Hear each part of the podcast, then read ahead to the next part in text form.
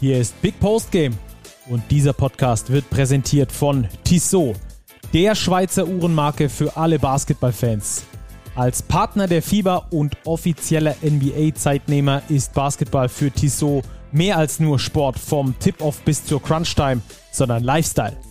Die sportliche Kollektion mit eigenen NBA-Uhren spiegelt das perfekt wider. Schaut mal rein unter www.tissotwatches.com. Und jetzt geht's los. Ein sportliches Willkommen aus dem Hotelzimmer. Wir sind gerade ganz frisch aus der Halle des Pokalfinales ausgeschieden. Ausgeschieden, genau. Rausgelaufen. Wir sind nicht ausgeschieden aus dem Pokal. Wir waren bis zum Schluss mit dabei und durften einen neuen Pokalsieger hier bei uns in Oldenburg äh, begrüßen. Ähm, ja, ich würde erstmal sagen, auch sportliches Willkommen an dich, Robert. Äh, du hast den weiten Weg von München nach Oldenburg auf dich genommen. Ja, natürlich. Saison-Highlight Nummer 1, Pokalfinale, da müssen wir natürlich vor Ort sein. Ja, der bayerische Bariton ist also mit dabei. Ähm, hat seine Bayern auch, auch siegen sehen. Und äh, wir haben natürlich heute noch einen weiteren Gast mit dabei. Auch richtig cool, dass du mit am Start bist. Unser Leiter für Digitales, Lukas Robert, äh, auch mit dabei. Grüß dich. Mit euch immer ein Highlight. Ja, äh, danke erstmal. Ähm, was hattest du, Robert, äh, für einen Robert, Lukas, Lukas, Robert?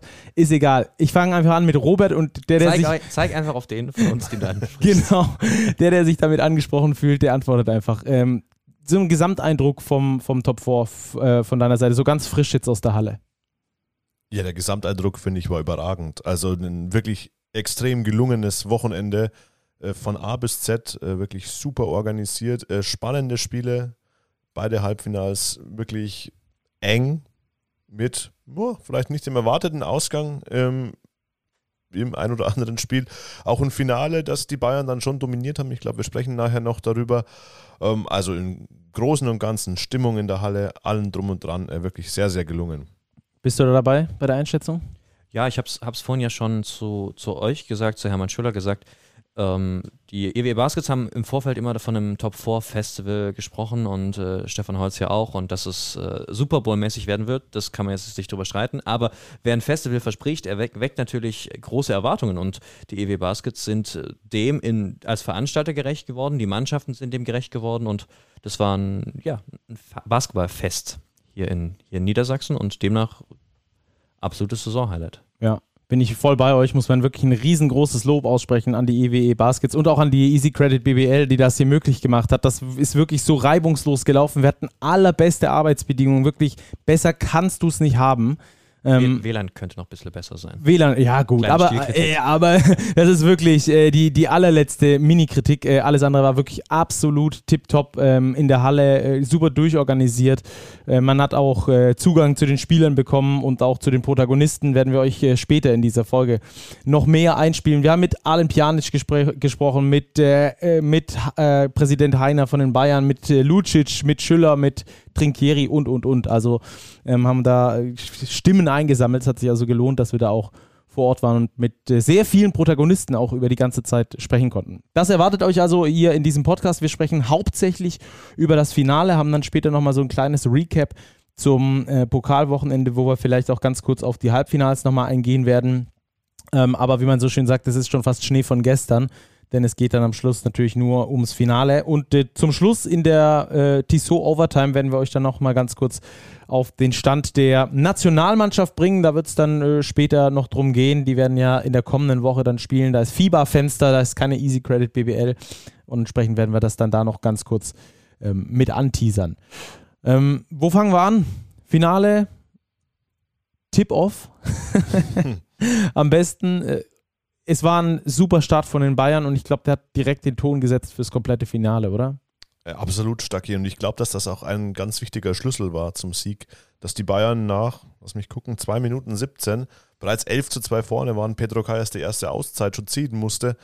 Mm, dadurch ist die Halle gar nicht so richtig ins Spiel äh, gekommen. Diese gelbe Wand auf allen Seiten äh, des Feldes ähm, hat die Oldenburger nicht so gepusht. Das erste Viertel bei Oldenburg war nur Dwayne Russell. Er hat die ersten elf Punkte erzielt, aber da waren die Bayern schnell weg und diesen Vorsprung, den sie sich da erspielt haben, den haben sie das ganze Spiel nicht mehr abgegeben. Ja, da hat man dann irgendwie so eine Souveränität bei den Bayern gespürt, oder? Ja, sie wussten, sie wussten, was sie machen wollen. Sie haben ihr A-Game unter den Möglichkeiten gebracht. Sie haben mit allen mit voller Rotationsstärke ihre Macht ausgespielt und die Kraft und Qualität, die sie hatten, ähm, hat, hat man gesehen ab Minute 1. Nicht nur heute, sondern auch gestern schon ab Minute 1. Also die kamen hier nach, nach Oldenburg, um was richtig zu stellen, was ihrer Meinung nach so in den letzten Wochen und Monaten nicht so gepasst hatte, nämlich dass sie nicht die Nummer 1 sind und auch so ein bisschen unterm Radar fliegen. Und eigentlich auch so ein dankbarer Tipp war, dass sie es nicht gewinnen, das Top 4, weil alle sich irgendwie darauf einigen konnten, ja, die kriseln ein bisschen und das ist schwierig. Außer natürlich Robert, der hat den Durchblick. Aber die, die, wussten, die wussten, was sie machen wollen und das war, das war sehr qualitativ und ab Minute 1, Robert hat es gerade gesagt, war das, war das überzeugend, das war dominant. So wie man das eigentlich erwartet, zuletzt aber sehr selten gesehen hat. Ja, ob das Robert wirklich gesagt hat, das könnt ihr nochmal nachhören in unserer Big Bar Talk Folge, die vom äh, vergangenen Freitag ist, also am Samstag früh rausgekommen ist. Da hatten wir Jan Jagler zu Gast im Laden Drientschitsch, der dort über Sporttauben berichtet, die er mal gezüchtet hat. Äh, wir hatten Phil Hartwig, äh, der uns erzählt hat, als was er gegangen ist an, an Karneval. Ähm, es war eine sehr geile Sendung und da haben wir am Schluss dann natürlich auch ein Tippspiel gemacht, um dann ähm, nochmal rauszufinden, äh, für wen da welches Herz schlägt, beziehungsweise was wir einfach so ähm, erwarten. Ich war ganz schlecht. Ich habe Alba als äh, Titelträger getippt. Robert, du hast es äh, richtig getippt. Du hast die Bayern getippt. Ähm, aber ähm, lasst uns mal in den O-Ton von Alan Pjanic reinhören. Mit dem habe ich nämlich, oder haben wir nach dem Spiel gesprochen. Ähm, und der hat nämlich ein bisschen was erzählt, woran es aus seiner Sicht für die Oldenburger gehangen hat. Defensiv, offensiv Rebounds zugelassen, äh, Second Chance Points. Ähm, die Dreier sind enorm gut gefallen von den Bayern. Ähm, und ja, klar, in der Offensive, wo die geswitcht haben, hat es äh, erstmal gebraucht, bis wir eine Entscheidung hatten, okay, geht da jetzt eins gegen eins, finden wir das Mismatch. Ähm, ja, das muss besser werden. Was macht es jetzt mit eurer Saison? Macht es irgendwas? Also ich glaube eher was Positives, oder? Dass ihr es bis ins Finale geschafft habt, könnt ihr schon mehr Positives rausnehmen, wie jetzt ja. das Finale verloren gegangen ist, oder? Ja, so können wir auf jeden Fall äh, positiv dennoch in die, äh, in die Pause gehen. Ähm, ja, Vizemeister ist auch nichts, wovor man jetzt irgendwie äh, sich verstecken muss oder so, ja. Also ja, Vizemeister in dem Fall, Vizepokalsieger ist nichts, wovon man sich verstecken muss. Ich glaube, das können die Oldenburger sich wirklich auf die Fahne schreiben. Die haben alles gegeben, alles auf dem Spielfeld gelassen, aber am Schluss sind ja die Bayern die bessere Mannschaft. Nicht nur individuell, sondern auch taktisch ja, taktisch haben sich die Bayern schon auch geknackt, ähm, aber du hast es vor allem in der Breite des Kaders gemerkt. Ähm, das Rebounding, das Alan Pjanic angesprochen hat, fand ich gar nicht so. Nee, ich auch nicht. Ich fand ich die Oldenburger nicht. haben gut gereboundet, ja. aber die Bayern haben eben das bekommen, was sie haben wollten, über weite Strecken des Spiels. Und da war einfach ähm, diese Substanz, die im Münchner Kader vorhanden war, ähm, ganz enorm. Man hat es bei den Oldenburgern gesehen, wenn Russell und Drexel auf die Bank mussten, war das Spiel schon ganz ein anderes und die Bayern haben auch vor allem auf der kleinen Position eben mit Winston, mit Walden, mit Obst ähm, wirklich durchrotieren können, mit Weiler Bepp, dem MVP des Top Fours. Ähm, das war, glaube ich, dann schon unterm Strich der Unterschied, dass die Bayern ähm, qualitativ in der Breite die bessere Mannschaft sind und das eben, Lukas hat es vorher gesagt, jetzt auch mal aufs Parkett gebracht haben in der zweiten Halbzeit nur noch vier Turnover gemacht, insgesamt äh, 57 Prozent aus dem Feld geworfen, 50 Prozent von der Dreierlinie geworfen. Ich glaube, dann kann man gegen den FC Bayern zumindest als deutsche Mannschaft, glaube ich, nicht gewinnen, oder? Wenn die solche Zahlen auflegen. Nicht wirklich, nein. Also man hat es man hat's im Finale gesehen, die Bank ist einfach tiefer und, und besser. Die besten drei Punktesammler der Bayern kamen alle von der Bank mit Weiler Bepp, mit Lucic, mit Walden. Also da kam einfach richtig viel Entlastung. Und die Bayern haben es geschafft, ihre Kraftreserven, die sicherlich jetzt nach der äh, bisher strapazierenden Euroleague-Saison da sind, aber die haben es kaschieren können. Sie waren, waren im vollen Moment da und haben eben das gemacht, was ein Spitzenteam Team macht. Sie haben Oldenburg nicht in sein Spiel kommen lassen. Sie haben ihrerseits im, vor allem gegen Berlin das Tempo und das Spielgeschehen damit bestimmt und gegen Oldenburg das, das sofort gesetzt. Kollege Manuel Baraniak hat es ja auch auf Twitter schon geschrieben gehabt sie haben eigentlich das ganze Wochenende geführt. Also von den, von den 80 Minuten, die sie gespielt haben, lagen sie über 75 in Front. Und diese Dominanz kommt durch die Feldwurfquote, kommt durch die spielerische Qualität, die, die, die Rotationen, die, die Defense von Othello Hunter und einfach, das war einfach stimmig. Das ganze Wochenende war stimmig und es hat sich offensiv im Output ähm, wiedergespiegelt. Ja, 75 Minuten geführt. Ich glaube, 78 Minuten kann man schon fast sagen, dominiert. Es waren diese zwei, drei Minuten vor der Pause, wo Alba mal so ein bisschen einen kleinen Run starten konnte. Aber ansonsten ähm, war das doch sehr viel äh, FC Bayern Basketball, den wir da gesehen haben, wie sie auch spielen wollen. Sie haben ja diese ganz langsame Pace ein bisschen abgelegt. In den letzten Wochen sind sie etwas schneller geworden, wo sie ursprünglich mal am Anfang der Saison schon hin wollten. Ähm, aber man sieht, dass diese Mannschaft ähm, weiterhin zueinander äh, findet. Lass uns ein bisschen mehr ins Detail gehen, gerade was die Personalien angeht. Auf Bayern Seite müssen wir, glaube ich, im Halbfinale anfangen. Augustin Rubit, der zu Boden gegangen ist, ist jetzt auch bestätigt. Achillessehnenriss au Saison aus. Ich glaube, den werden wir 2023 insgesamt, glaube ich, nicht mehr auf dem, auf dem Feld sehen. Ähm, Vertrag läuft auch im Sommer aus bei ihm, bei den Bayern. Äh, ich glaube, das ist ein maximal bitterer Ausfall für den FC Bayern. Ja, und auch für ihn persönlich, Stacki. Er war im Januar der MVP der Euroleague. Ähm, er war wirklich in absoluter Topform. Er war der konstanteste Spieler im Kader der Bayern in den ganzen letzten Monaten. Und der fällt ihnen jetzt weg. Ähm, das ist wirklich eine ganz, ganz bittere Verletzung. Ich glaube, die Bayern haben es auch ein Stück weit für ihn gespielt. Dann äh, Niklas Wimberg ist ja in die Bresche gesprungen, im Halbfinale gar nicht eingesetzt, im Finale dann in der Starting Five gestanden. Aber das ist eine Verletzung, die den Bayern wirklich wehtut und vor allem auch für Augustin Rubit echt extrem bitter ist. Mhm. Wie hast du das gesehen? Ähm, Trinkieri hat ja dann Sealy als, als Guard quasi nachnominiert, als, als zusätzlichen Ausländer, hat aber die Minuten die Rubit äh, nicht spielen konnte, selbstverständlich nicht auf Sealy verteilt, weil er halt einfach ein kleiner Spieler ist, sondern äh, hauptsächlich auf, auf Wimberg verteilt. Fand ich einen interessanten Ansatz, weil Wimberg ja im Halbfinale überhaupt nicht gespielt hat und als Trinkieri nach dem Halbfinalspiel gesagt hat, he has a good chance to play tomorrow, dachte ich so, ja, genau, äh, blas mir einen Schuh auf, äh, kann ich mir auch selber erzählen. Aber tatsächlich hat er die Minuten auf, auf Wimberg hauptsächlich umgewälzt und der hat es exzellent gemacht, vor übrigens heimischer Kulisse, ist ja ein Oldenburger Junge. Ja, es, es, war eine doppelte Aufteilung gewesen. Also DJ Sealy, der hatte nicht wirklich einen Impact aufs Spiel und auch generell in den letzten Wochen ja eher vernachlässigbar.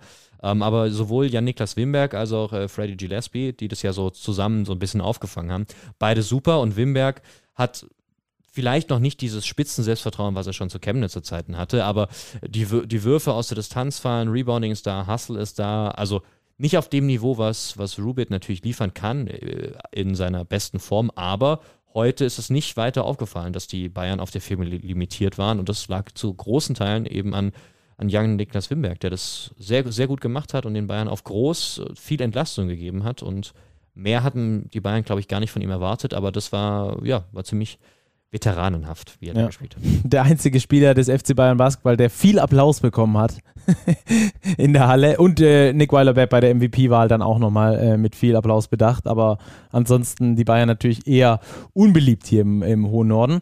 Ähm, lass uns bei den Bayern bleiben. Äh, für mich war es sehr interessant zu sehen, ähm, mit welcher Taktik Trinkieri versucht, die Oldenburger auseinanderzuspielen. Und immer dann, wenn Otello Hunter auf dem Feld war, ähm, hat er äh, das Switch bevorzugt und hat dadurch große Vorteile für sich generieren können, für die Bayern generieren können, weil die Oldenburger aus meiner Sicht die Mismatches nicht gut nutzen konnten.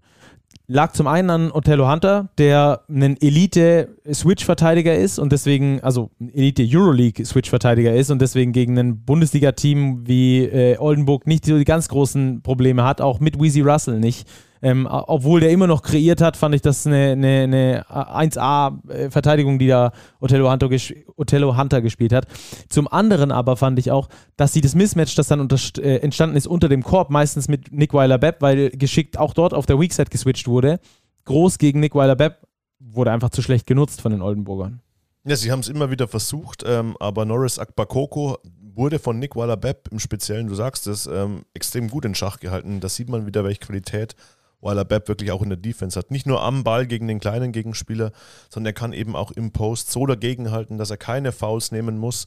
Und ja, wenn wir auf die Quoten der Big Men schauen, Norris Akbakoko nur einen Wurf genommen, 0 von 1, aber eben auch Tanner Leisner 1 von 6 gegangen und dieser eine Treffer war ein Dreier. Also unterm Korb haben die Baskets mit ihren großen Leuten eigentlich kaum gescored und das, glaube ich, war schon eines der Hauptprobleme auf Oldenburger Seite. Ja, auch, auch Justin, der neue Center, hat ein super gutes Halbfinale gespielt. Ich fand ihn auch heute wieder stark, habe mich ab und zu gewundert, warum Petro Kayes auf Akbar Koko setzt, der sichtlich Probleme hatte, gegen diese bayerische Verteidigung zu spielen, ähm, weil ihm einfach vielleicht noch so ein bisschen diese Rumpfstabilität fehlt, was bei 2,18 Meter und einem jungen Kerl auch keine Frage ist. Das ist eine normale, eine normale Sache. Aber da habe ich äh, den ein oder anderen Moment gedacht, Kayes müsste jetzt eigentlich diesen Justin wieder bringen, um, um da mehr Stabilität auch ins Rollen reinzubringen, um ein Postgame etablieren zu können gegen die Bayern. Das hat so ein bisschen gefehlt. Da war nicht genug Diversität aus meiner Sicht. Es war so, war so eine Mixtur. Also Robert hat es schon angesprochen, die Bayern haben das nicht nur in Person von Nick Weiler-Bepp exzellent gemacht, ja, aber bei, bei, den, bei den Oldenburgern war einfach zu wenig. Äh, die zwei Guards, äh, Drexel, Russell, sauber, sehr gut, aber ja, also die, die Diversität da unterm Korb war zu wenig. Tanner Leisner hat vor allem in der ersten Halbzeit so ein bisschen versucht, so ein Dreipunktspiel zu etablieren und auch die, die Switch-Defense von außen so ein bisschen zu bestrafen, aber da fiel, da fiel nicht wirklich was. Dann so ein bisschen das Selbstvertrauen verloren und auch bei den anderen Jungs ist das nicht gerade aus allen Poren getropft. Ist okay, also bis auf Tanner Leisner sind es alles relativ junge Le Leute noch, aber klar, wenn du dann gegen so eine äh, erfahrene Mannschaft spielen kannst und deine Würfe nicht machst und auch die Mismatches, die dir angeboten werden, nicht machst, dann, ähm, ja, dann bist du schnell in Rückstand, beziehungsweise das waren sie schon, holst halt auch nichts mehr auf. Ja. Apropos Erfahrung, sprechen wir gleich zum Schluss noch drüber, über ähm, einen für mich den wichtigsten Spieler im Finale. Erstmal MVP wurde Nick Weiler-Bepp. Ich glaube, über das gesamte Wochenende gesehen ist das absolut vertretbar. Er war in beiden Spielen einer der besten Spieler, jeweils nicht der beste Spieler, aber der beste Spieler der Spiele hat im anderen Spiel jeweils äh, nicht besonders gut gespielt. Also über das ganze Wochenende gesehen, all in all war Nick Weiler-Bepp für mich der beste Spieler kann man so mitgehen, oder? Also Offense liefert er, hat er ganz gut geliefert, Defense liefert er sowieso immer. Ähm, wie, wie stehst du dazu? Ja, zu der Entscheidung? Eine, ist eine legitime Entscheidung. Ähm, man hätte natürlich auch über Wladimir Lucic sprechen können, vor allem wegen der Leistung im Finale. Ich persönlich fand Freddie Gillespie bis zur Halbzeit des Finals auch einen legitimen Kandidaten für den MVP Award, weil er wirklich extremen Einfluss genommen hat aufs Spiel, sowohl gegen Alba als auch gegen Oldenburg. Aber Nick Weiler-Babb hat eben, was er nicht immer tut, offensiv auch Akzente setzen können. Sei es von außen, sei es mit einem Drive zum Korb. Ähm, dazu diese gute Verteidigungsleistung. Also ich glaube, der, die MVP-Auszeichnung geht schon in Ordnung. Wenn wir den MVP nicht am also in einer Welt, in der der MVP nicht aus der Siegermannschaft kommt, wer wäre für euch der MVP dieses, dieses Turniers geworden? Wer war der beste, der, der Spieler mit dem meisten Einfluss auf seine Mannschaft? Ja, müsste eigentlich dann äh, Dwayne Russell sein. Ja, also oder? der war in beiden Spielen geil, Trey Drexel auch, ja. Der hat aber gegen Ludwigsburg ziemliche Foul-Probleme und Dwayne Russell war gegen Ludwigsburg super stark, hat offensiv alles gemacht, war klar der beste Spieler auf dem Parkett und war das eben auch im, im Finale. Die Ludwigsburger und auch die Berliner haben natürlich das Problem, dass sie jeweils nur ein Spiel hatten, von dem her können sie auch keinen MVP stellen. Und der, der Spieler, der individuell am, am meisten gemacht war, hat, war sicherlich Dwayne Russell.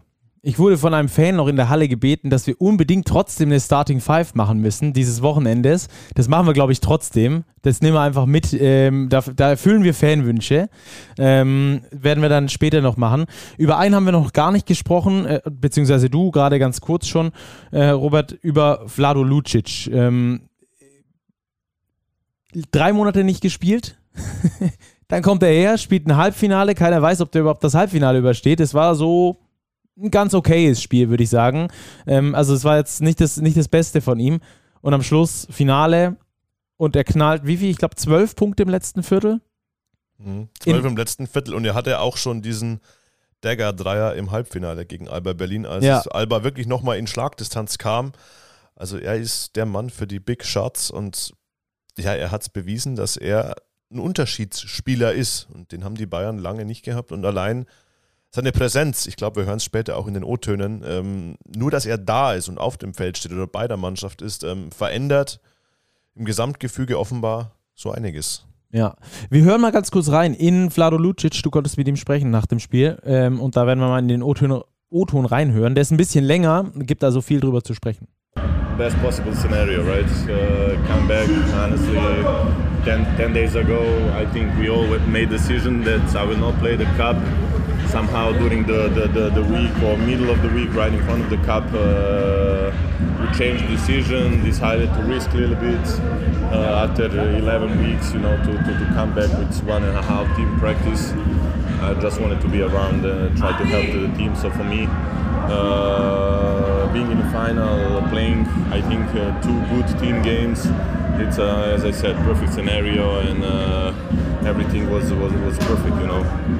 Yeah, for sure. I mean, no, it was just just I'm, I'm talking about my personal risk, uh, the, the, injury that I have. You know, not not enough time to, to be in a, with a, with a team practice.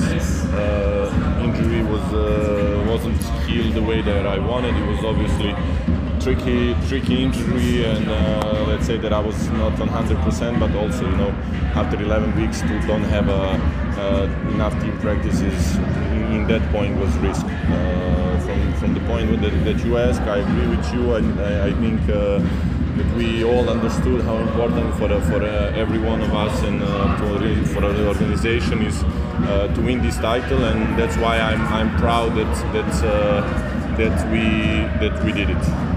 I really don't know. You know, I think I I, uh, I made some some shots. I was I was patient, as I said. Uh, I didn't have in mind to to to take responsibility offensively that much since I was not, as I said again, uh, around. Definitely not in a shape that I supposed to be, but uh, luckily, you know. Uh, also, team, uh, my teammates find me many times in an open situation. Then, with the confidence, I also made some tough shots and really just proud of, of team performance and uh, that what we accomplished. Hopefully, we will use it as a, as a extra motivation, confidence to every single of us, but as a team to, to build something good uh, in a period, upcoming period. Okay, also was ihr da im Hintergrund gehört habt, das waren die feiernden Oldenburger Fans nach einem verlorenen Finale. Auch da muss nochmal ein riesengroßes Lob raus, machen wir später bestimmt auch nochmal. Die Fans waren Weltklasse, wirklich absolute Spitzenklasse in Oldenburg. Aber wir wollen natürlich über die Aussagen von, von Lucho sprechen. Ähm, Vladimir Lucic, das ist äh, land, landesweit bekannt, glaube ich, dass äh, wenn er bei dir in der Mannschaft ist, ein geiler Typ ist, wenn du gegen ihn spielst, ist es der Hassgegner schlechthin. Ähm, ich glaube, in diesem Spiel hat er, haben wir vorhin schon mal ganz kurz angerissen, wieder gezeigt, dass er dieser Winner-Mentality, die Bayern vielleicht so ein bisschen auch gefehlt hat in den letzten Monaten, dass er die wieder bringen kann, dass er wieder da dabei sein kann, oder? Fokus und Intensität sind bei den Bayern und wahrscheinlich bei jeder Mannschaft, in der Vladimir Lucic spielen würde, einfach 100% nochmal besser als zuvor. Also der Mann verändert was. Der Mann verändert bei den Bayern alles. Und äh, davon gibt es nicht viele Spieler auf der Welt, die einfach eine Mannschaft komplett auf links drehen können. Einfach nur durch ihre Anwesenheit, durch ihren Willen, durch ihr Leadership. Und selbst, also er hat es ja selber gesagt, das Risiko war eigentlich den Bayern zu hoch, dass er spielt. Ähm, mhm. Sie haben sich dann aber umentschieden und das Risiko, selbst wenn er jetzt bis zum Playoff-Beginn der BBL ausfallen würde, hat sich absolut ausbezahlt. Äh, der Mann ist äh, für den FC Bayern, obwohl er nicht so viele Spiele in letzter Zeit gemacht hat, jeden Cent wert. Ja, genau das war die Idee auch dahinter, ne? Dass du jetzt sagst, ähm, Lucic ist nicht fit, aber das ist do or die beides und er gibt der Mannschaft so viel, werden wir auch gleich nochmal von Trinkieri und von Heiner hören. Er gibt der Mannschaft so viel, dass äh, du ihn jetzt trotzdem spielen lassen kannst, weil der nächste Peak, den der FC Bayern so richtig hat, eigentlich erst die BBL-Playoffs wieder sind. Mhm. Aber dennoch sehe ich da schon ein gewisses Risiko auch. Ähm, du hast einen Spieler, der drei Monate raus ist, eineinhalb Trainings gemacht hat und du hast ein Dua-Dai-Spiel gegen Alba Berlin vor der Brust, musst eigentlich unbedingt diesen Titel holen, dann gehst du schon ein Risiko ein. Du musst ja auch einen fitten Import-Profi dafür aus dem Kader nehmen. Das hat Jaramas erwischt und DJ Sealy. Ähm, dass, wenn es schief geht, keine einfache Situation, aber er hat es bewiesen, ähm, dass er eben dem Team auch mit nur eineinhalb Trainings so extrem weiterhelfen kann. Ja, wir haben es gesagt, er ist ein Unterschiedsspieler, er weiß, wie man Titel gewinnt und dieses, dieser Auftakt ins Schlussviertel, als Oldenburg ja wirklich nochmal dran war, in Anführungszeichen, auf elf Punkte, dann beginnt ja dieses Viertel mit zwei oder drei Dreiern, einem gezogenen Foul beim Dreier, drei Freiwürfe, alle drin dann war der Käse wirklich äh, gegessen und zwar endgültig. Ja.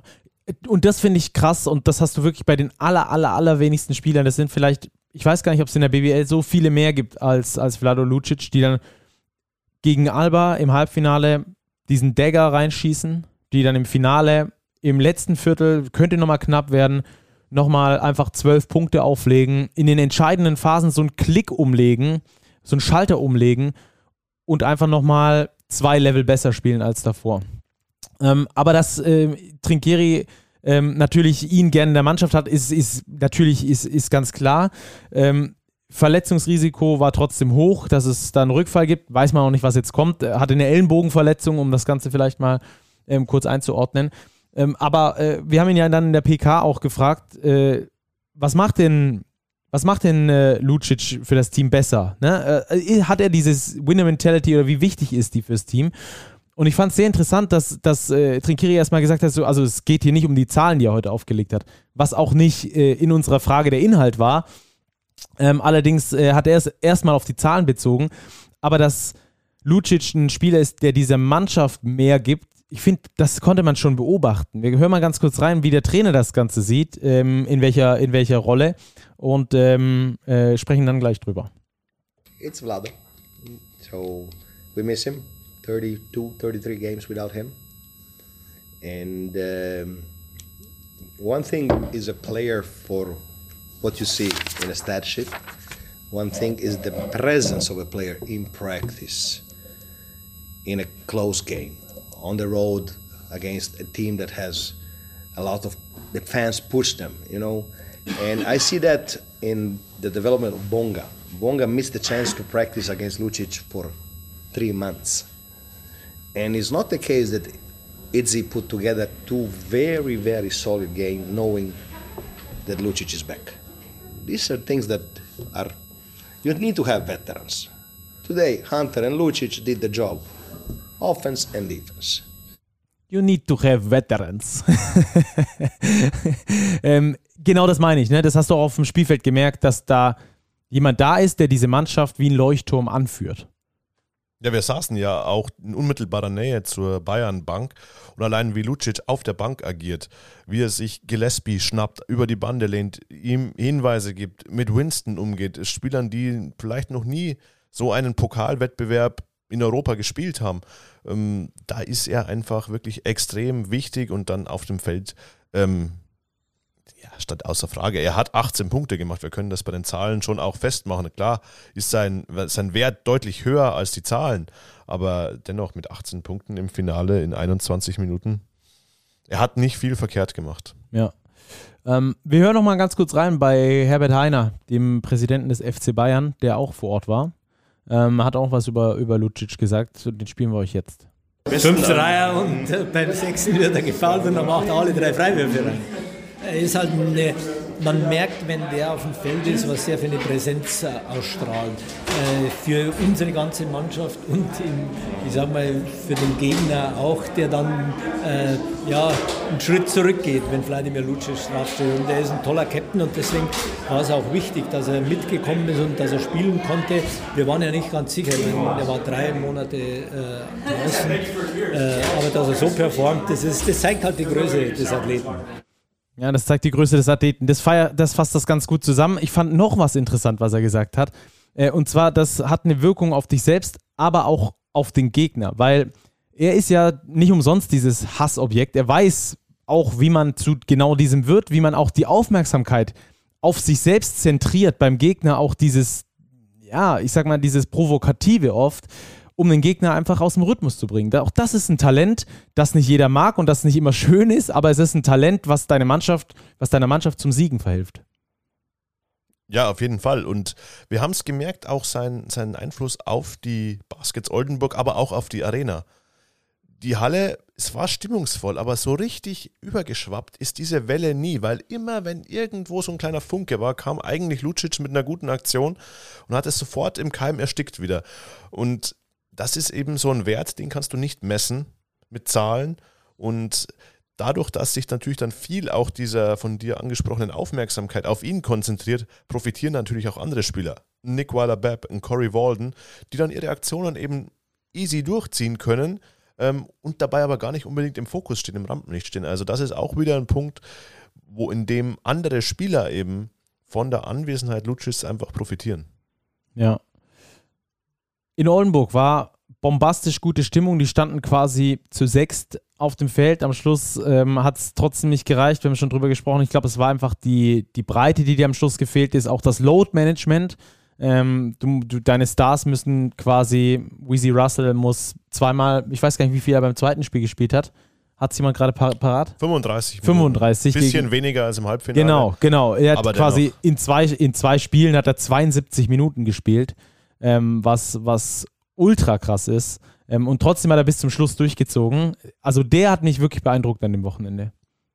Dich auch? Ja, ich sagte ja, sagte ja vorhin schon, ähm, wenn man so ein bisschen sagen, sagen würde, wer ist der MVP des ganzen Wochenendes, wer war der beste Spieler, ähm, ist, ist Weezy Russell da sicherlich, sicherlich bezeichnet. Und dass Oldenburg dann schlussendlich im Finale keine Chance hatte, klar, ist ärgerlich, weil es eine historische Wiederholung von 2015 gegeben, gegeben hätte. Aber wenn wir ehrlich sind, in der Liga sind die Oldenburger Vierter, das ist super. Die sind auch sicherlich eines der besten Teams der Liga, aber die ersten drei, mit denen können sie es aktuell aus verschiedensten Gründen nicht aufnehmen. Das ist nicht schlimm. Sie haben alles gegeben, sie haben alles rausgehauen, emotional, stimmungsvoll und auch auf dem Parkett. Und mehr als 70 Minuten ist dann auch ähm, einfach nicht drin. Mehr geht halt nicht, ähm, mehr können sie nicht leisten. Ja. Ähm, hat auch übrigens Hermann Schüller gesagt. Ähm, fand ich sehr, sehr interessant. Konnten wir danach noch kurz mit ihm sprechen. Hören wir jetzt auch mal rein, weil der hat nämlich auch noch mal ein, zwei interessante Aspekte ähm, und äh, vor allem auch im Hinblick darauf, wie die Oldenburger selbst diese Finalniederlage für sich einordnen. Also ich trage die mit Stolz hier, diese Medaille, und ich, ich finde das also der Einzug ins Finale, wenn uns das einer nach der letzten Saison gesagt hätte, oder vor der Saison, sagen wir starten im Jahr 1 mit Petro Kais, dann hätte ich an der Stelle gesagt, das glaube ich nicht. Ähm, ist natürlich auch Pokalauslose immer ein bisschen mit Glück verbunden. Das Glück stand diesmal auf andere, unserer Seite. Das war früher immer anders. Da standen wir immer, hatten nur Auswärtsspiele im Pokal. Und diesmal hat alles für uns gesprochen. Und äh, nee, das macht uns äh, stolz. Aber es ist eine gute Voraussetzung jetzt, um darauf aufzubauen und sich weiterzuentwickeln. Und so habe ich das Turnier auch gesehen tolles Marketing für den Standort, gute Voraussetzungen geschaffen. Und jetzt gucken wir mal, was wir in der Zukunft planen, damit wir weiterhin, also auch mit den Großen, Alba Berlin und äh, München, auch äh, langfristig mithalten können. Das ist die Herausforderung. Ja, das ist die Herausforderung. Ähm, äh, eine gro relativ große Herausforderung. Ähm, wenn wir das Ganze mal in, in, ein großes Bild setzen, was wir bei diesem Top 4 so mitnehmen konnten, von Freitagnachmittag, wo wir angereist sind, ähm, über den Standort Oldenburg. Ich muss dazu sagen, ich war bisher zweimal in Oldenburg davor zum Arbeiten. Wie oft wart ihr bisher in Oldenburg davor? mit mein, meinen bisherigen Arbeitgebern schon äh, bei Auswärtsspielen, also mit Ludwigsburg, mit Heidelberg. Beim Baskets Day äh, mal gegen Bilbao vor ein paar Jahren, weiß ich nicht, zwischen fünf und zehn Mal. Okay, und du warst noch nie davor in Oldenburg? Für mich war es die Premiere in Oldenburg. Liegt ja auch nördlich des Weißwurst-Äquators. Es ist von München habe ich nachgelesen, die weiteste Auswärtsfahrt. Es ist sogar, was die Kilometeranzahl angeht, wenn man denn mit dem Auto fährt, Flugzeug, Luftlinie wahrscheinlich kürzer, ähm, sogar weiter als Rostock. Es sind über 800 Kilometer zwischen München und Oldenburg. Also nicht der nächste Weg. Man kommt nicht sonderlich häufig her, aber es hat mich wirklich äh, begeistert, die Stimmung dieses Wochenende. Man merkt einfach, dass die Stadt Basketball lebt und das ist immer schön. Ja, wir waren ja Freitagabend in Karins Kneipe für den, für den Kneipentalk. Ähm, ich fand, da hat man schon gemerkt und da kam ein, ein, ein Typ rein und der hat irgendwie gemeint, ein Fan rein und, und hat irgendwie gemeint so, ich bin langsam jetzt so richtig heiß auf dieses Basketballwochenende. Und ich finde, genau das hat man gemerkt. Es war irgendwie was, was du ganz selten in Deutschland überhaupt nur hast, dass eine ganze Stadt Bock hatte auf Basketball. So hat es sich zumindest für mich angefühlt der Name Freak City ist ja schon anderweitig belegt. Und dem eher etwas kühleren äh, Nordlicht wird es wahrscheinlich auch gar nicht so passen. Aber tatsächlich ist es. Also es sind sehr viele äh, positive Freaks hier. Also äh, die Stadt lebt Basketball, atmet Basketball und sie ist hier, das Basketball ist hier genau richtig. Das ist äh, ein wunderbarer Standort. Ich finde, äh, auch gerade im Vergleich, letztes Jahr beim Top 4 wart ihr ja leider beide nicht, aber hat man so ein bisschen gemerkt, dass der Fanauflauf in Berlin war ein bisschen größer. Da waren die anderen Fanlager, Kreilsheim, Chemnitz, Braunschweig, in der Personenzahl mehr vertreten. Aber vom, vom Bock auf den Basketball, den diese Halle ähm, verspürte, ähm, hat man das nicht gemerkt. Also der, die Tickets gingen ja irgendwie in 13 Minuten weg fürs ganze Wochenende. Der Ansturm war riesig. Und Oldenburg, die EW Baskets, haben seit Jahren schon so ihre Rolle mit Ulm hinter Bayern und Alba gefunden, haben aber also geben sich damit nicht zufrieden. Hermann Schöller hat es in seinem O-Ton gesagt, man will wachsen, man will vorankommen, man will nachhaltig sein, man will nicht nur den kurzfristigen sportlichen Erfolg, sondern hat da einfach viel vor, man will, will eine Basis aufbauen, die, die größer als vieles ist und einfach einen, ja, ein Leuchtturm äh, sein, zumindest aus unserer Sicht an der Nordseeküste, auch wenn es noch 50 Kilometer bis dahin ist. Und das ist, das ist stark und dafür kann man, darauf kann man zu Recht stolz sein, weil diese Entwicklung, die die Oldenburg in den letzten Jahren genommen hat, äh, die müssen sich nicht verstecken und die sollte für oder ist wahrscheinlich für fast alle in Basketball Deutschland vorbildhaft. Ja, und das Spezielle hier finde ich, dass das nicht nur in der Halle stattfindet, wie es in Berlin häufig ja. ist, so dass du halt zur Halle gehst und da ist dann viel Basketball, sondern hier ist in der Stadt siehst du sehr viele Banner, du siehst viele ähm, Fahnen, die, die wehen, wo EWO Baskets äh, die Top 4 äh, draufsteht und die Top 4 Teilnehmer draufstehen und so. Also das ist in der ganzen Stadt irgendwie gesehen und mit jedem, mit dem wir hier gesprochen hatten, der wusste irgendwie Bescheid. Wir kamen gestern noch äh, in eine Bar ähm, und haben da äh, Leute getroffen, die waren den, das komplett, den kompletten Tag in der Halle, haben den dort verbracht. Ähm, dann gab es da Basketball Smalltalk, also es hat sich richtig angefühlt wie so ein großes Basketball-Festival. Wie du es vorhin gesagt hast, die ganze Stadt hat Bock drauf. Und das finde ich äh, ziemlich cool. Vor allem mit dem Hintergrund dieses Wachstums, äh, das angestrebt wird. Man ist nicht mit dem ist-Zustand zufrieden. Nicht, ey, wir haben Ricky Paulding hier über Jahre als Legende aufgebaut, ähm, der übrigens so eine Legende ist, dass ihn sogar die, an, die Fans des andre, der anderen Clubs sehen wollen und mit ihm Fotos machen äh, wollen, dass man zum Legendenstatus ähm, von ihm. Aber ich finde, dass du, ja, genau, genau das der Punkt ist, dass du nicht mit dem Ist-Zustand zufrieden bist, der hier schon sehr gut ist, mit einer riesengroßen Halle, mit ähm, sehr gutem Surrounding außenrum, äh, super Geschäftsstelle, die mega modern ist, sondern dass du sagst, okay, und das ist unsere Grundlage und ab jetzt noch mehr und in die Breite und Basketball fördern und, und, und. Das finde ich äh, super sympathisch und wenn ich ganz ehrlich bin, mit allen Mitarbeitern der EWE e Baskets, mit denen ich gesprochen habe, da fühlst du genau diesen Spirit, dass sie Bock haben, mehr zu wollen, mehr zu machen, ähm, nochmal eins draufzusetzen, zu wachsen als Club und irgendwann schlägt sich das dann auch aufs Sportliche durch. Ja, also Oldenburg ist ein Top-Standort in der BBL und mir gefällt auch diese Ambition, ähm, die, die Hermann Schüller eben äußert, dass man sich messen will mit den großen Dreien aktuell. Dass man nicht sagt, naja gut, das sind die beiden Euroleague-Teams, die gewinnen das sowieso. Ähm, nein, man sieht das als Ansporn und ich glaube, dass das ein Vorbild ist für die ganze Liga, dass wir eben Teams haben, Standorte haben, die sich nicht geschlagen geben, sondern die sich eben an den beiden führenden Kräften aktuell im deutschen Basketball eben nach oben ziehen und sich einfach weiterentwickeln. Mhm. Das ist, glaube ich, auch noch ein interessanter Punkt. Gerade Bayern und Alba, viele schimpfen dann drüber, vor allem die Bayern sind höchst unbeliebt. Aber ich glaube, wenn du zwei solche Zugpferde in der Liga hast, dann heißt das nicht umsonst Zugpferde, weil die das ganze Ding weiterziehen, weil sich die Leute und vor allem die Clubs nach oben orientieren, weil die sagen, wir wollen da irgendwie mithalten, wir wollen in unserer Stadt was etablieren, in Ulm irgendwie ein eigenes Konzept machen, aber das Konzept, das dahinter steckt, ist ja trotzdem wachsen, Wachstum, fördern, mit jungen Spielern, den Orange Campus dahinstellen. Und ähm, ich finde gerade Ulm, Oldenburg, Bonn ist so in der Kategorie unter Alba und Bayern, nicht vom Sportlichen her, sondern jetzt einfach so von der, von der Organisation her, von der, von der Breite des Unterbaus, des, des Außenrums, will ich mal sagen, so. Ähm, und, und dann trotzdem diese Ambition zu haben, zu sagen, komm, wir machen jetzt was, wir treiben das voran, das finde ich richtig geil und das ist genau dieser Spirit, finde ich, den man hier in der Stadt irgendwie so mitbekommen hat über dieses Wochenende, den man so aufgesaugt hat. Es ist ein gesundes Selbstbewusstsein, sowohl in der Stadt als auch im Club. Man weiß, was man kann, da ist man stolz drauf, man will aber auch mehr machen und genauso soll es sein und genauso kann es bleiben. Ja, Bleiben wollen sie so nicht. Sie wollen noch größer werden. Nein, das Gewachstum und der Am. Ja, genau, der genau. Kann so, der kann so bleiben, weil das dazu führt, dass es besser wird. Ja, ja. Was ist euch am meisten hängen geblieben, jetzt mal abseits des Sportlichen hier vom, vom Top 4? Also bei mir ist es der Freitagabend, ganz klar. Ähm, der Big Bar Talk in Karens Kneipe, glaube ich, war wirklich ähm, nicht nur, weil wir direkt beteiligt waren, sondern ich hoffe auch für alle anderen ein echtes Highlight. Ähm, super Gäste, ähm, an dieser Stelle vielleicht nochmal auch vielen Dank an alle, die da waren. Sowohl die Gäste als auch alle, die zugehört haben. Hat richtig, richtig Spaß gemacht und war eine, glaube ich, gelungene Veranstaltung, so ein Wochenende einzuläuten. Ja. Was war es bei dir? Schwierig zu benennen. Also ich, ich mag es sehr gerne, wenn ich bei Basketballveranstaltungen bin und du die, die ungeplanten Gespräche, die du gar nicht vereinbarst, sondern einfach du einfach anfängst zu fachsimpeln über irgendwas und über ähm, Erfahrungen und über Sachen sprichst und das einfach eine natürliche Habitus ist, mit Leuten, die man nicht kennt, über Basketball zu sprechen. Und das gibt es in, also klar, wir arbeiten alle mit anderen Basketball-Freaks zusammen, aber es gibt es viel zu selten im Privatleben, dass man irgendwo ist und alle Leute haben Bock auf Basketball, alle wollen drüber reden, ja. keiner kann genug haben. Ähm, das ist sehr schön und das äh, fand ich, hatte man in Oldenburg an allen Ecken und Enden in völlig verschiedener Art und Weise. Und äh, wenn es um weiteres Highlight geht, ich war noch nicht äh, in dem neuen Clubcenter der, der EW Baskets bis Freitag, da war ich und ähm, das sieht so aus, wie wir gerade drüber gesprochen haben, wie Oldenburg ist, nämlich ziemlich geil. Mhm. Für mich waren es die, äh, die Menschen.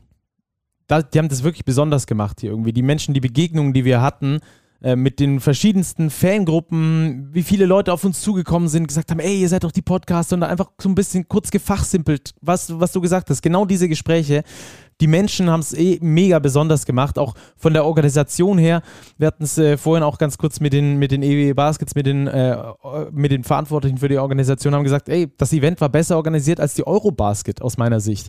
Ähm, es war einfacher hier gute Arbeit zu leisten als im Sommer bei der Eurobasket und das heißt schon was. Natürlich ist das andere ein großes internationales Turnier, nochmal vielleicht eine andere Dimension, aber selbst dieses Spiel, dieses Turnier hier musst du erstmal so auf die Beine stellen.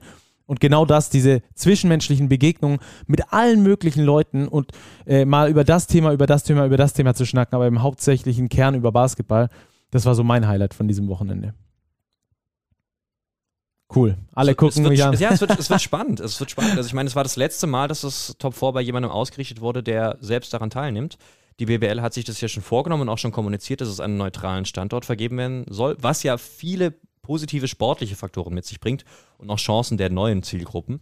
Aber jetzt in, im Rückblick so auf das, was wir erlebt haben dieses Wochenende, kann auch schon ziemlich viel verloren gehen dabei. Also ist eine große Aufgabe und ein großes Vakuum, was es da zu füllen gilt. Ja, das finde ich auch. Das, da bin ich absolut bei dir. Das wird, wenn hier nicht Oldenburg äh, komplett gebrannt hätte, also von den Fans her, dann wäre halt die Halle so halb leer gewesen. Waren relativ wenig Münchner Fans da, 1000 Alba-Fans, ich glaube so 200 Ludwigsburg-Fans ungefähr.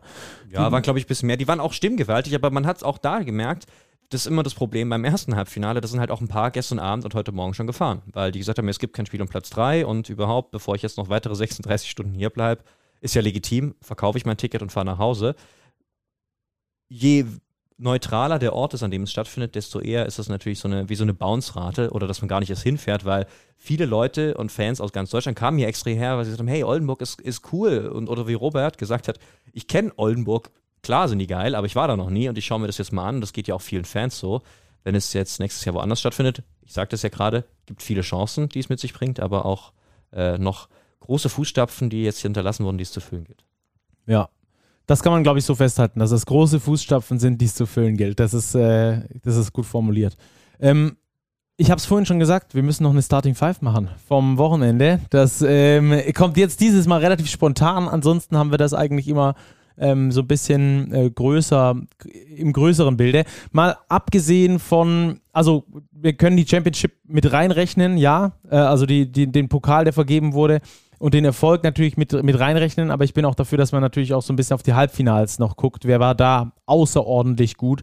Äh, wer muss da vielleicht noch mit rein? Also, wer wären eure Takes? Lass uns einfach zu fünf zusammenstellen, oder?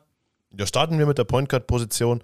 Da sind wir uns, glaube ich, einig, oder? Wir kommen um Dwayne Russell wahrscheinlich nicht herum. Ja, bin ich mir auch sicher. Dwayne Russell ist für mich auch äh, mit in der Starting Five. Auf der 2, wem haben wir da? Also ich wäre mal mit äh, Trey Drexel ins Spiel gegangen. Der hat das Spiel gegen Ludwigsburg entschieden. Hatte lange Foul Trouble, das stimmt. Ähm, Drexel ähm, hat aber dann auch im Finale als einer von zwei Oldenburgern richtig gut funktioniert. Von daher würde ich ihn auf die 2 stellen und Nick Weiler-Bepp auf die 3. Das Argument wollte ich dir gerade entgegenwerfen. wir haben auch einen Turnier-MVP, der dann mit rein muss, aber ja, wir haben auch einen Jalen Smith, der übrigens Alba Berlin alleine am Leben gehalten stimmt, hat mit ja. über 30 Punkten. Ja, ja, ich, ich, ja, ich glaube, Jonathan Dunn und Jalen Smith, beide individuell sehr gut in ihre Mannschaften am Leben gehalten, aber Trey Drexel hat halt in beiden Spielen gut gespielt, hat ein Spiel mitentschieden und dem anderen zumindest für seine Mannschaft den, den Stempel aufgedrückt. Bei Jonathan Dunn würde ich bei sogar. Jonathan Dunn, ja. Er hat das Spiel für Ludwigsburg. Auch ich würde schon. schwierig. Er hat es gegen Trey Drexel halt im direkten Duell, so geil er es offensiv gemacht hat, hat er am Ende verloren. Ja. Die Nieder er ist nicht schuld an der Niederlage, aber hat es jetzt auch nicht positiv beeinflusst. In den entscheidenden Momenten war er negativ im Fokus durch seine schlechte Defense. Genau, so kann man es glaube ich sagen. Bei ein paar Cuts gepennt und äh, genau. das ist natürlich äh, nicht, nicht ideal und Jalen Smith muss jetzt einfach in dem Fall gegen im Dreiklang mit Drexel und Weiler Bepp halt geopfert werden. Es sei denn, wir stehen auf die vier, das würde ich jetzt aber nicht machen. Nee, da würde ich ihn auch nicht spielen. Okay, ja, dann haben wir die drei schon mal. Drexel, ähm, Russell und, und, äh, und Weiler Bepp. Dann äh, Lucic würde ich auf die vier bringen. Spiel mal klein. Also habt ihr vielleicht noch, eine andere, noch einen anderen Vorschlag, wen man auf die vier bringen könnte? Ich überlege gerade, aber ich finde, das war mal wieder ein sehr guard-dominiertes Wochenende. Ja, stimmt, stimmt. Ja, wir wenn wir das so viele, einordnen. viele dominante Leistungen gesehen von kleinen Spielern. Die Big Men eher defensiv überzeugend, so richtig dominiert, finde ich, hat überhaupt keiner der Big Men. Aber ähm, auf die 4 Lucic würde ich mitgehen. Ja, und auf der 5, wen machen wir da? Ich glaube, da führt kein Weg an Freddy Gillespie vorbei, oder? Den, den Mann, den Robert, wenn er hätte wählen dürfen, bis zur Halbzeit im Finale als MVP gesehen hätte. Ja, also super in die Bresche gesprungen, defensiv, klar gegen Berlin dominant, klar gegen Oldenburg, nicht zu bremsen. Und wenn er nicht äh, teilweise Schmerz, Schmerz im Unterleib gehabt hätte und ein blutendes Knie, hätte er wahrscheinlich noch mehr gespielt und dann noch mehr den Stempel aufgedrückt. Aber der war von nichts und niemandem zu halten. Und ähm, zuerst defensiv da und später auch offensiv im Rollen und ein paar Sachen einz einzufangen. Und noch dazu den, den geilen Dank gegen Berlin. Ich wollte gerade sagen, er hat uns auch das Highlight des Wochenendes geliefert, würde ich fast sagen. Oder den Posterdank. Auf jeden Fall. Ja, ja Nick Weiler-Bepp wollte ihn challengen. Ja, stimmt. mit einem Dunking, aber aber selbst der war ja noch so ein bisschen frei zumindest. Der von Gillespie war ja einfach nur durch die Mitte und zwei Mann kommt mit aufs Poster, klick, klick, hat das Ding reingerammt. Also sind wir mit Gillespie auf der 5 äh, d'accord, oder? Ja, dann haben wir eine Starting Five des Finals ja, im stimmt, Endeffekt. Ja, aber stimmt. gut, die beiden Finalisten haben sich das natürlich auch verdient, ganz klar. Ja. Ja, wunderbar. Dann hätten wir das auf jeden Fall auch schon geklärt. Die Starting Five, das war der Fanwunsch, dem wir nachgekommen sind. Wir versuchen alle Wünsche von Fans und Abonnenten so möglich äh, zu erfüllen. Ja, das stimmt. Ähm, ja, und dann würde ich sagen, dann tauchen wir ein in die Tissot Overtime oder haben wir noch was zu besprechen zu diesem, zu diesem Wochenende? Nee, oder? Nee, es war Ihr geil. schweigt es war mich ein, an. Es war ein geiles Wochenende. Es hat sich wirklich gelohnt, hier nach Oldenburg zu kommen. Und wir haben den ersten Titelträger der Saison gekürt. Es ist mal wieder entweder Alba oder Bayern. Diesmal haben sich die Bayern wieder einen Titel gekrallt. Aber ich glaube, das war schon ein Vorgeschmack auf die Playoffs. Also Oldenburg ist competitive, Bonn kommt dort wieder dazu, Alba und Bayern sowieso. Ludwigsburg hat gezeigt, sie haben im ersten Halbfinale im Übrigen, auch mit 16 Punkten ja schon geführt gegen Oldenburg. Also die sind auch in der Lage, da oben mitzumischen. Ich glaube, ein Vorgeschmack für die Playoffs. Ja, wenn es den Ludwigsburgern mal ge gelingt, den Kopf wieder frei zu kriegen, ähm, dass sie nach hohen Führungen oft verlieren, ähm, ich glaube, das ist gerade eher eine Kopfsache. Aber die können wir mal äh, wann anders dann wieder, wieder ausführen. Ähm, das also das Schlusswort zum Top 4 Wochenende. Wir gratulieren dem FC Bayern Basketball zum Pokalsieg 2023 und äh, gucken so ein bisschen voraus in die kommende Woche. Denn jetzt ist erstmal Fieberfenster, wie es so schön heißt. Heißt also, die Easy Credit BWL pausiert im ersten Moment. Die Euroleague spielt weiter ähm, und die Nationalmannschaft spielt. Es ist WM-Quali für die WM im, in diesem Jahr. Ich wollte schon sagen im kommenden Jahr, aber es ist in diesem Jahr. Und ähm, Deutschland ist schon qualifiziert. Heißt also, es gibt zwei Spiele, die keinen großen sportlichen Wert mitbringen dafür aber die Chance bieten für ganz viele junge Kerls und, und Leute, die zum ersten Mal nominiert sind, ähm, sich zu zeigen. Ich glaube, das ist so die Überschrift über dem Ganzen, oder? Ja, und die, und die Challenge nach dem Gruppensieg, den man sich ja noch holen kann, Punkte in der Welt, Weltrangliste äh, holen kann, die dann natürlich auch bei der Auslosung in gewisser Weise ähm, mit reinspielen. Von dem her Gordon Herbert hat es ja bei seiner Kadernominierung eigentlich schon recht klar gemacht. Er möchte viel Sachen ausprobieren, er möchte Sachen testen, aber er hat auch unter anderem deshalb spielt ja auch Johannes Vogtmann mit. Er will auch, also er spielt nicht nur, damit man irgendwie zwei Testspiele hat und am Ende ähm, dann in den Juni geht und irgendwie auf die WM sich vorbereitet, sondern ähm, im, ja, im, im, Zweikampf mit Finnland, die spielt man ja im letzten äh, Spiel der, der Quali, ähm, geht es dann einfach darum, auch noch um was im Gruppensieg zu, festzumachen. Im, Im ersten Spiel gegen Schweden, jetzt am Freitag gegen Frankfurt, einfach mal wieder ein bisschen, ein bisschen ins Laufen zu kommen und ähm, nachdem man da ja im Herbst das Spiel in Slowenien war nicht so besonders, besonders gut, aber ansonsten seine Hausaufgaben erledigt hat, in sehr bravouröser Art und Weise, mit dem Sieg gegen Finnland. Jetzt ist jetzt einfach den Sack zuzumachen, die WM-Quali würdig zu beenden und dann die, die, die Weichen letztlich zu stellen für den Sommer.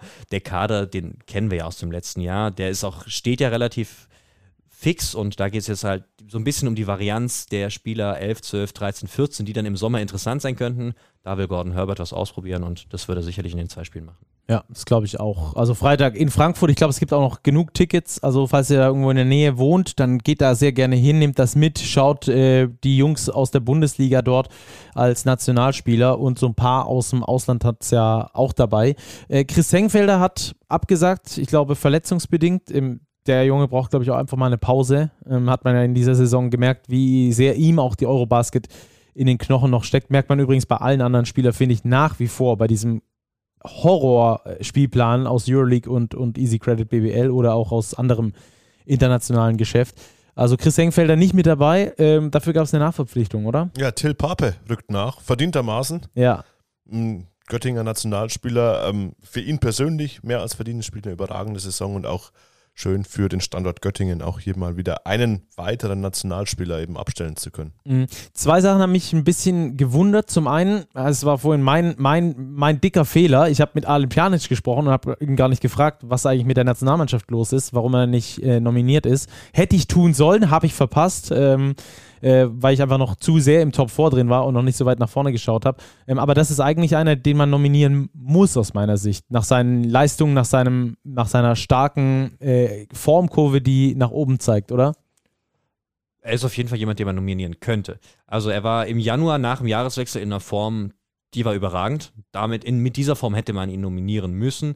Ähm, ich weiß es nicht, wir haben ihn, also du wolltest ihn fragen, letztlich hat ihn ja keiner von uns beiden gefragt, ich ja auch nicht. ähm, also von dem her ist ja so ein bisschen die Frage, gab es einen Dialog mit Gordon Herbert? War es vielleicht so, dass, dass die Aussage klar war, hey, Top 4 Oldenburg, da ist ohnehin die Kraft so ein bisschen am Anschlag und ähm, es wird zu einem späteren Zeitpunkt Punkt sein. Also, aber auf jeden Fall ist Alan Pjanic jemand, der im erweiterten Kreis der Nationalmannschaft sein muss. Ja. Ob er das jetzt dieses Fenster ist, warum auch immer, wissen wir, also wir wissen, dass er nicht dabei ist. Warum er es nicht ist, wissen wir nur bedingt. Ähm, die Gründe, aber ähm, wenn er so, so Konsistenz in sein Spiel bringt, die noch ein bisschen fehlt, die aber Leistungen dieser Saison konserviert dabei, dann ist er auf jeden Fall zumindest für den Zeitraum von November bis Juni ein Mann für die Nationalmannschaft. Ja, Sehe ich genauso, sehe ich genauso. Der Energizer von Oldenburg. Ähm, und eine äh, Personalie hat mich äh, auch noch gewundert, oder lass es, lass es lieber zwei sein. Zum einen ähm, Dylan Ossetkowski, äh, über den sprechen wir dann aber äh, nach dem Nationalmannschaftsfenster. Da haben wir für euch ein kleines Schmankerl dann ähm, aufbereitet.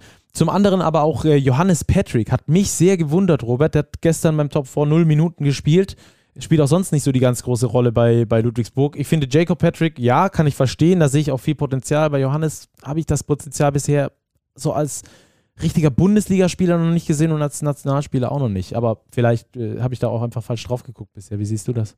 Geht mir ganz genauso.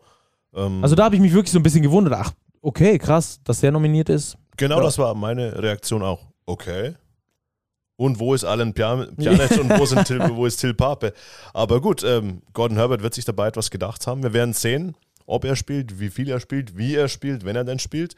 Ähm, auch das, glaube ich, ist eine spannende Nominierung, die wir einfach beobachten werden. Ja, ich bin mir ziemlich sicher, Johannes kann sich ja, kann sich ja sehr gut einschätzen, dass der Dialog da auch, auch fair war. Und manchmal braucht man ja auch vielleicht für eine, für eine Rolle eine, jemanden, der sie ausfüllen kann und jemanden, der sich freut, im Training zu competen, bis alle Nationalspieler da sind und dann aber auch von Beginn an weiß, hey, ich spiele im Spieltag gerade eigentlich gar keine Rolle. Und wenn es so eine, so eine Ansicht ist und das beiden klar ist, dann ist es doch eigentlich, eigentlich ganz gut, wenn jemand von Anfang an sagt, hey, ich bin, ich bin ready, mich freut es dabei zu sein, aber wenn ich nicht spiele, auch alles cool. Ja, und man wünscht ja auch jedem Spieler irgendwie diese Chance zu bekommen, ähm, einfach sich beweisen zu können. Ich kann mir, ich, mich an viele Leute erinnern, wo man vor der Saison gesagt hat, so, oh, das wird eher so Kaderplatz 10, 11, 12 und da hat er doch am Schluss gespielt. Also über eine Bundesliga-Saison beispielsweise in der Nationalmannschaft kann uns ja auch der eine oder andere Überraschung dann vielleicht noch ins Haus stehen. Vor allem, wenn die Entwicklung passt.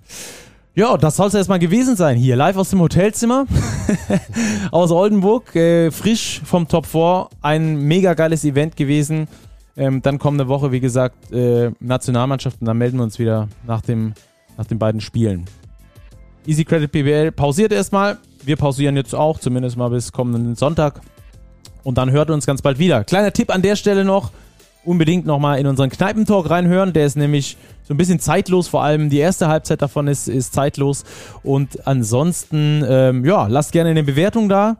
Schreibt uns gerne eure Meinung wie immer an podcast, podcast at big-basketball.de oder auch über die sozialen Kanäle. Danke fürs Zuhören. Danke, dass ihr da wart, Jungs. Großen Spaß mit euch gemacht. Wie immer. Wie immer. Genau. Und bald sehen wir uns dann wieder remote. Da hören wir uns wieder nur. Bis dahin, macht's gut. Ciao, ciao.